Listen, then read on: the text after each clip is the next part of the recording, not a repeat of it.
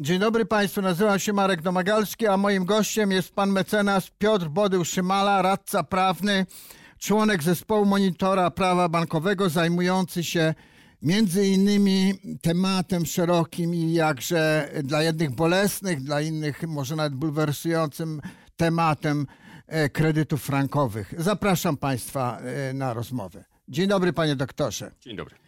Minęło nieco już ponad dwa miesiące, panie doktorze, od głośnego wyroku e, Trybunału w Luksemburgu dotyczącego e, Frankowiczów. E, sprawa była podawana w mediach pod hasłem sprawa państwa e, Dziubaków, też Frankowiczów i generalnie ten wyrok był oceniany jako korzystny e, dla Franc- e, Frankowiczów.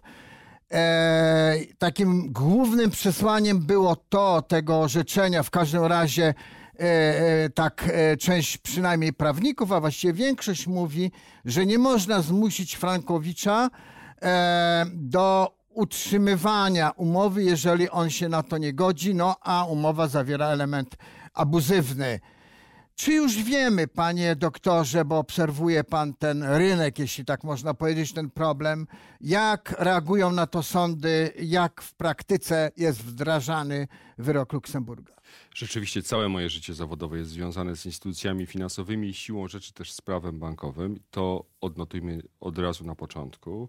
Y, Jeżeli chodzi o reakcje sądów, to po pierwsze są bardzo różne, ale to jeszcze w ogóle świata nie opisuje. Oprócz tego, że jest y, naprawdę y, y, dziwnie, w sensie trudno mówić o jakimś wykrystalizowanej, wykrystalizowanej linii orzeczniczej. Ale może trochę, e, trochę są bardziej obliczalne niż przed Luksemburgiem. Natomiast myślę, że w przekonaniu każdego sędziego, który wydaje wyrok, on jest bardzo obliczalny. Suma tych decyzji poszczególnych sędzi. Na kilku wyrokach powoływali się, jakoś tam się powoływali na ten Tak, tylko jakby, żeby docią- do, dobić do brzegu chociaż z, z tezą startową. Zatem trend na tę chwilę w ciągu tych dwóch miesięcy ostatnich zdaje się być bardziej korzystny dla konsumentów niż był poprzednio.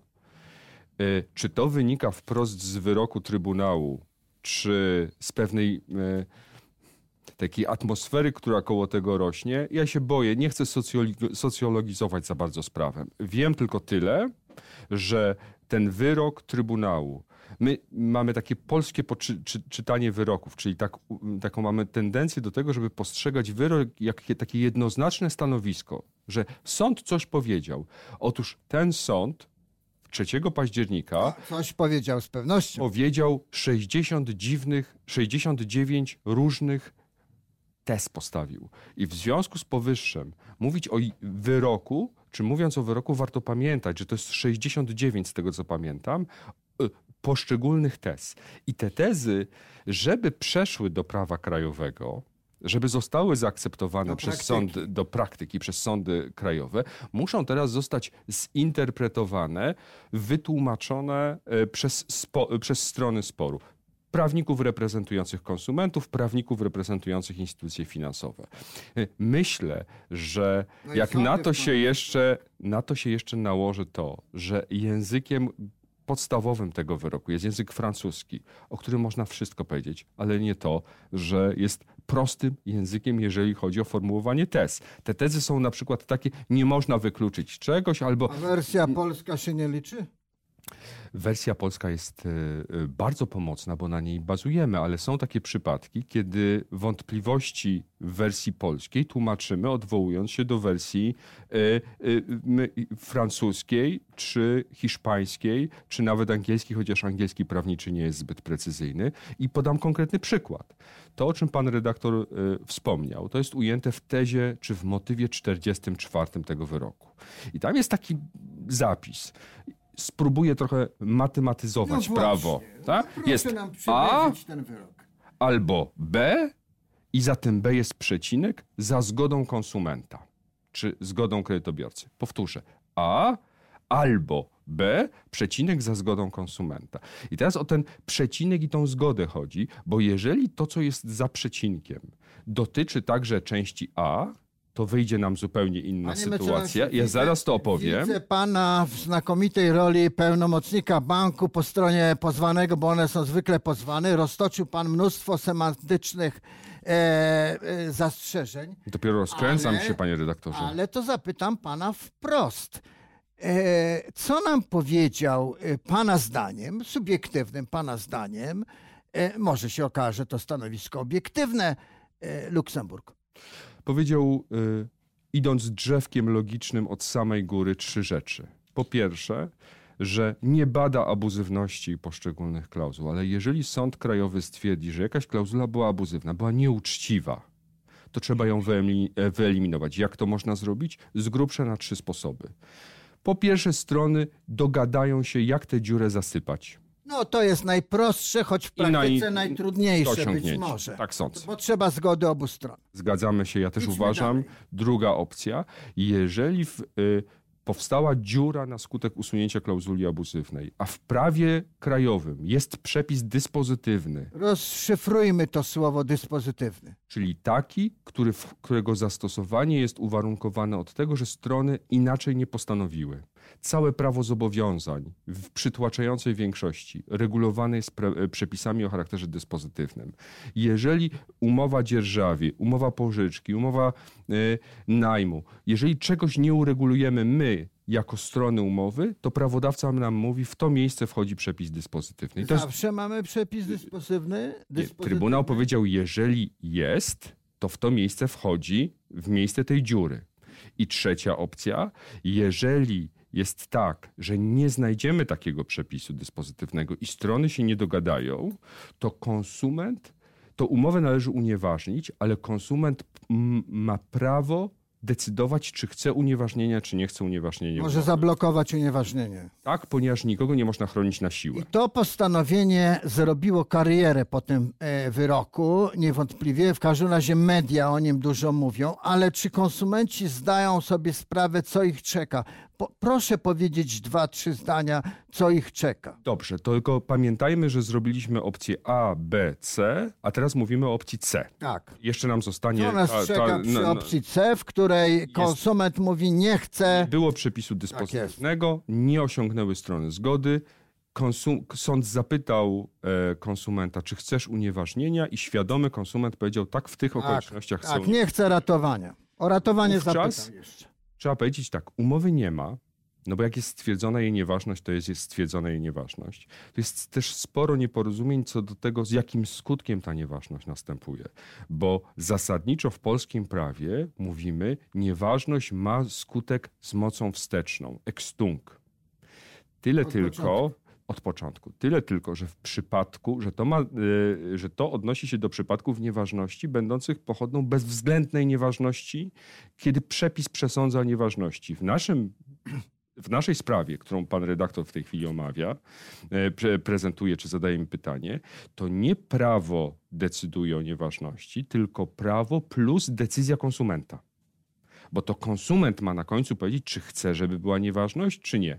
A zatem Może konsument korzysta tylko z prawa. E, A zatem, ale nie można uznać, że skutki, zwłaszcza co do przedawnienia, są liczone od samego początku. One nie będą liczone e, od samego początku, bo to nie powinno być tak. Tak przynajmniej sądzę.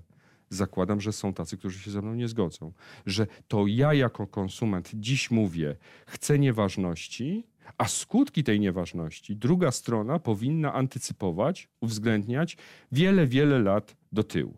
No i jeżeli No już co, może lepiej, może lepiej dla konsumenta, żeby powiedział, proszę Wysokiego Sądu, niech sąd zadecyduje, ja się nie wypowiem. Nie, bo y, na szczęście autonomia woli stron w prawie cywilnym jest fundamentem i brońmy tego fundamentu. Y, Nie dajmy się ubezwłasnowolnić całkowicie, ale wróćmy do tego, co jest konsekwencją tej nieważności. Przedawnienie przedawnieniem, powiedziałem o tym przed chwilą, a teraz co jest konsekwencją tej nieważności? Trzeba zwrócić to, co się dało zwrócić w naturze. To w pieniądzu. Czyli z jed- w jedną stronę poszedł kapitał, w drugą stronę były płacone jakieś raty. E, I to trzeba rozliczyć. I teraz niektórzy prawnicy powiedzą, że to się e, rozlicza saldem, niektórzy powiedzą, że to się rozlicza oddzielnie. Zostawiam to na boku, bo to nie jest takie istotne. Doprowadzi Kwestia do tego... chyba raczej, właśnie powiedział pan. Istotne jest coś innego. Istotne jest, czy w ramach nienależytego świadczenia lub bezpodstawnego wzbogacenia na skutek nieważności umowy kredytowej trzeba też oddać wartość pieniądza w czasie. Korzystanie. I to jest, i to jest najbardziej sporne w tej chwili. I podam przykład. E, e, e, robiliśmy taki eksperyment i wyliczaliśmy, ile kosztowałby kredyt złotówkowy wzięty w 2008 roku na 25 lat z malejącymi ratami na 3-miesięczny WIBOR plus 1,4. W jakiej wysokości? Czyli tanio generalnie. Otóż po tych 11 latach odsetki i koszty tego kredytu to byłoby 45%. No i teraz y, sądy będą musiały stanąć przed następującym wyborem czy, czy decyzją. Czy w ramach zwrotu bezpodstawnego wzbogacenia na skutek unieważnienia umowy zwraca się tylko kapitały, czy zwraca się wartość pieniądza w czasie? W dwie strony wartość pieniądza w czasie. Czyli nie tylko wartość pieniądza liczona co do udostępnionego kredytu, ale też wartość pieniądza liczonego co do tych rat, które, które były, spłacił, były spłacane. które poszły do banku od konsumenta. I moim zdaniem to jest zadanie sądu, który decyduje o skutkach abuzywności. Dlaczego? Bo jak ten sąd nie poinformuje należycie konsumenta, to jak ten konsument ma być świadomym i yy, podjąć Jeszcze jest decyzję? pytanie, e, według jakiego procentu? Czy dla obu stron tego samego, czy różnego? Dokładnie. Ja y, dzisiaj nie rozstrzygniemy Mamy tego. już jakieś wyroki w tej kwestii? Nie są e, zapowiedzi takich e, sporów, natomiast tutaj postawiłbym akurat dolary przeciwko orzechom, Że?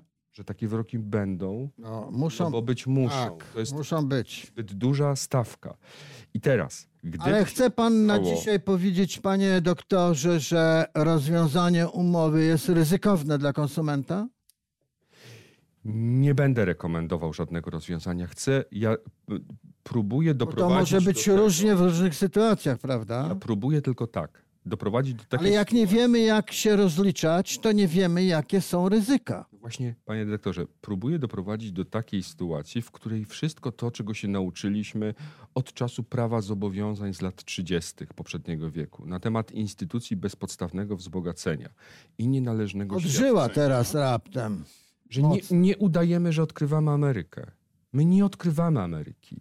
Instytucja bezpodstawnego wzbogacenia, tak jak jest tradycyjnie opisywana, mówi: jak jest umowa nieważna, co się da, to trzeba oddać w naturze, a wartość usługi, z której się nie da oddać w naturze, trzeba wyliczyć jej wartość i rozliczyć. Jaka tu jest usługa, ktoś powie. Panie doktorze, bo czas ucieka, e, e, a oprócz opcji rozwiązania umowy ryzykownej na dzisiaj e, i niewiadomej, Rodzącej skutki materialne. tak, po prostu nie znamy, nie znamy e, ryzyk, może tak dokładnie trzeba powiedzieć.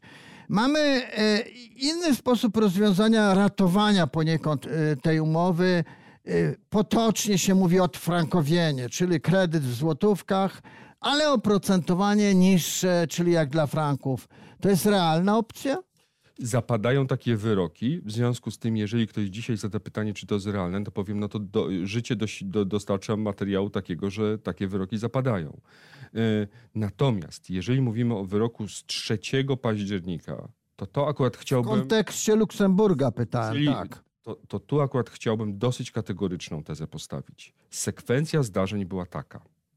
W pierwszej kolejności mieliśmy opinię adwokata generalnego, który to. Ale już mamy wyrok. Sekundę, panie dyrektorze, bo to ważne akurat jest, który bardzo stanowczo postawił na złotówce opartej o Libor.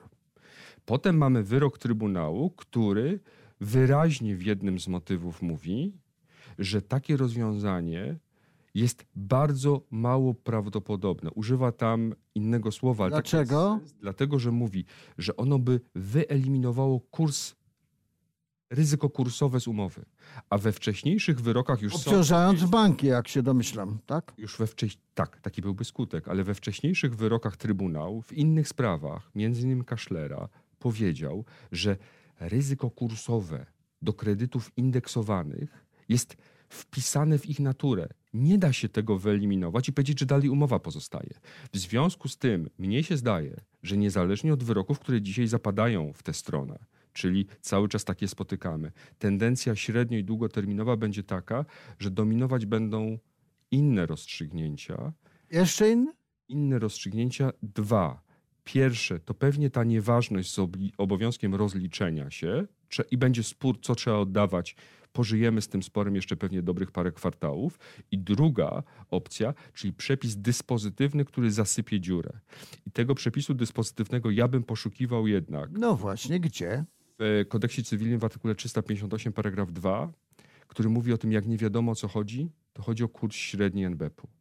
Dotychczas sądy ostrożnie stosowały ten przepis, bo mówiły, on został wprowadzony do systemu prawnego w 2009 roku, a przecież większość umów, umów była zawarta przed tą datą. Więc jak przepis, który jest późniejszy, stosować do tych umów? Trybunał natomiast powiedział: bierzcie pod uwagę całą infrastrukturę prawną, która istnieje w dacie sporu, a nie zawierania umowy. Więc od tej strony patrząc. Dokładnie chyba orzekania, wydawania wyroku. Tak. A, a więc jeżeli dzisiaj ten przepis obowiązuje, to ja powiem tak, paradoksalnie ja mógłbym powiedzieć, że Trybunał właśnie otworzył drogę do jego stosowania. No i są tacy, którzy powiedzą, że to nie jest dolegliwe, że to ma, banki to ma bardziej zaboleć, a średni ich nie zaboli. To ja powiem im tak, odkaranie jest prawo karne, a ochrona konkurencji i, e, i dyrektywa 93 przez 13, czyli ta którą tutaj stosujemy, o której orzekał Trybunał, ona jest od tego, żeby przywrócić równowagę stron. Panie doktorze, ucieka nam czas. Pan powiedział, że może te kwestie zostaną w kilka miesięcy e, w sądach rozstrzygnięte. Wątpię, bo zanim sprawy dojdą do Sądu Najwyższego, zanim tam zostaną rozstrzygnięte, to pewnie upłynie dużo więcej miesięcy. Czy polskie sądownictwo e, e, jest w ogóle przygotowane do sprawnego rozstrzygania tych sporów, czy może jakaś inna forma e, jest dostępna dla, pytam tu głównie z perspektywy konsumentów? Jeżeli chodzi o skalę obciążenia systemu sądowe, sądowego. Obciążone są, wiemy. Jest nieprawdopodobna. Jak się uwzględni jeszcze inne y, głośne sprawy, które także generują lawinę. Łatwe, a te nie są łatwe, Franko. To myślę, że polskie sądownictwo dawno, y, cywilne, dawno z taką skalą wyzwań się nie y, borykało. No i niezależnie od tego, czy na, te, na korzyść konsumenta, czy na korzyść instytucji finansowej, trzymajmy kciuki, żeby ci sędziowie wytrzymali.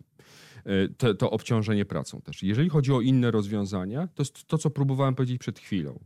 Jeżeli opcja druga mówi, w miejsce dziury po, klauzuli, po klauzuli abuzywnej wchodzi przepis dyspozytywny, który obowiązuje w dacie orzekania. Swego rodzaju proteza. To jeżeli pan redaktor jest królem teraz i ma moc tworzenia prawa i dzisiaj stworzy takie prawo, to sądy jutro będą musiały zastosować prawo, które pan dzisiaj stworzy. Więc w tej, z tej perspektywy ja teoretycznie, tak. teoretycznie wyobrażam sobie sytuację taką, że prawodawca jakieś uregulowania wygeneruje, które zmniejszą liczbę sporów sądowych. A czy tak będzie? Nie wiem, no to taka wyrocznia delfijska. Jakaś spec ustawa, spec procedura. Boję się, jak słyszę spec. Y, wystarczy rozsądnie zmodyfikować być może albo zaakceptować artykuł 358 i w kodeksie cywilnym na skut... wtedy, kiedy mamy problem kursowy, na Boga, przecież myśmy mieli przed wojną weksle w walutach obcych. My y, mamy prawo dewizowe, które się rządzi. Zostańmy przy naszym problemie frankowym. Nie musimy sięgać y, do, do tak odległej historii. Dziękuję panie doktorze. Dziękuję państwu. Moim gościem był pan doktor Body, Piotr Bodył-Szymala, specjalista bank, y, od bankowości kredytów, w szczególności frankowych. Dziękuję państwu.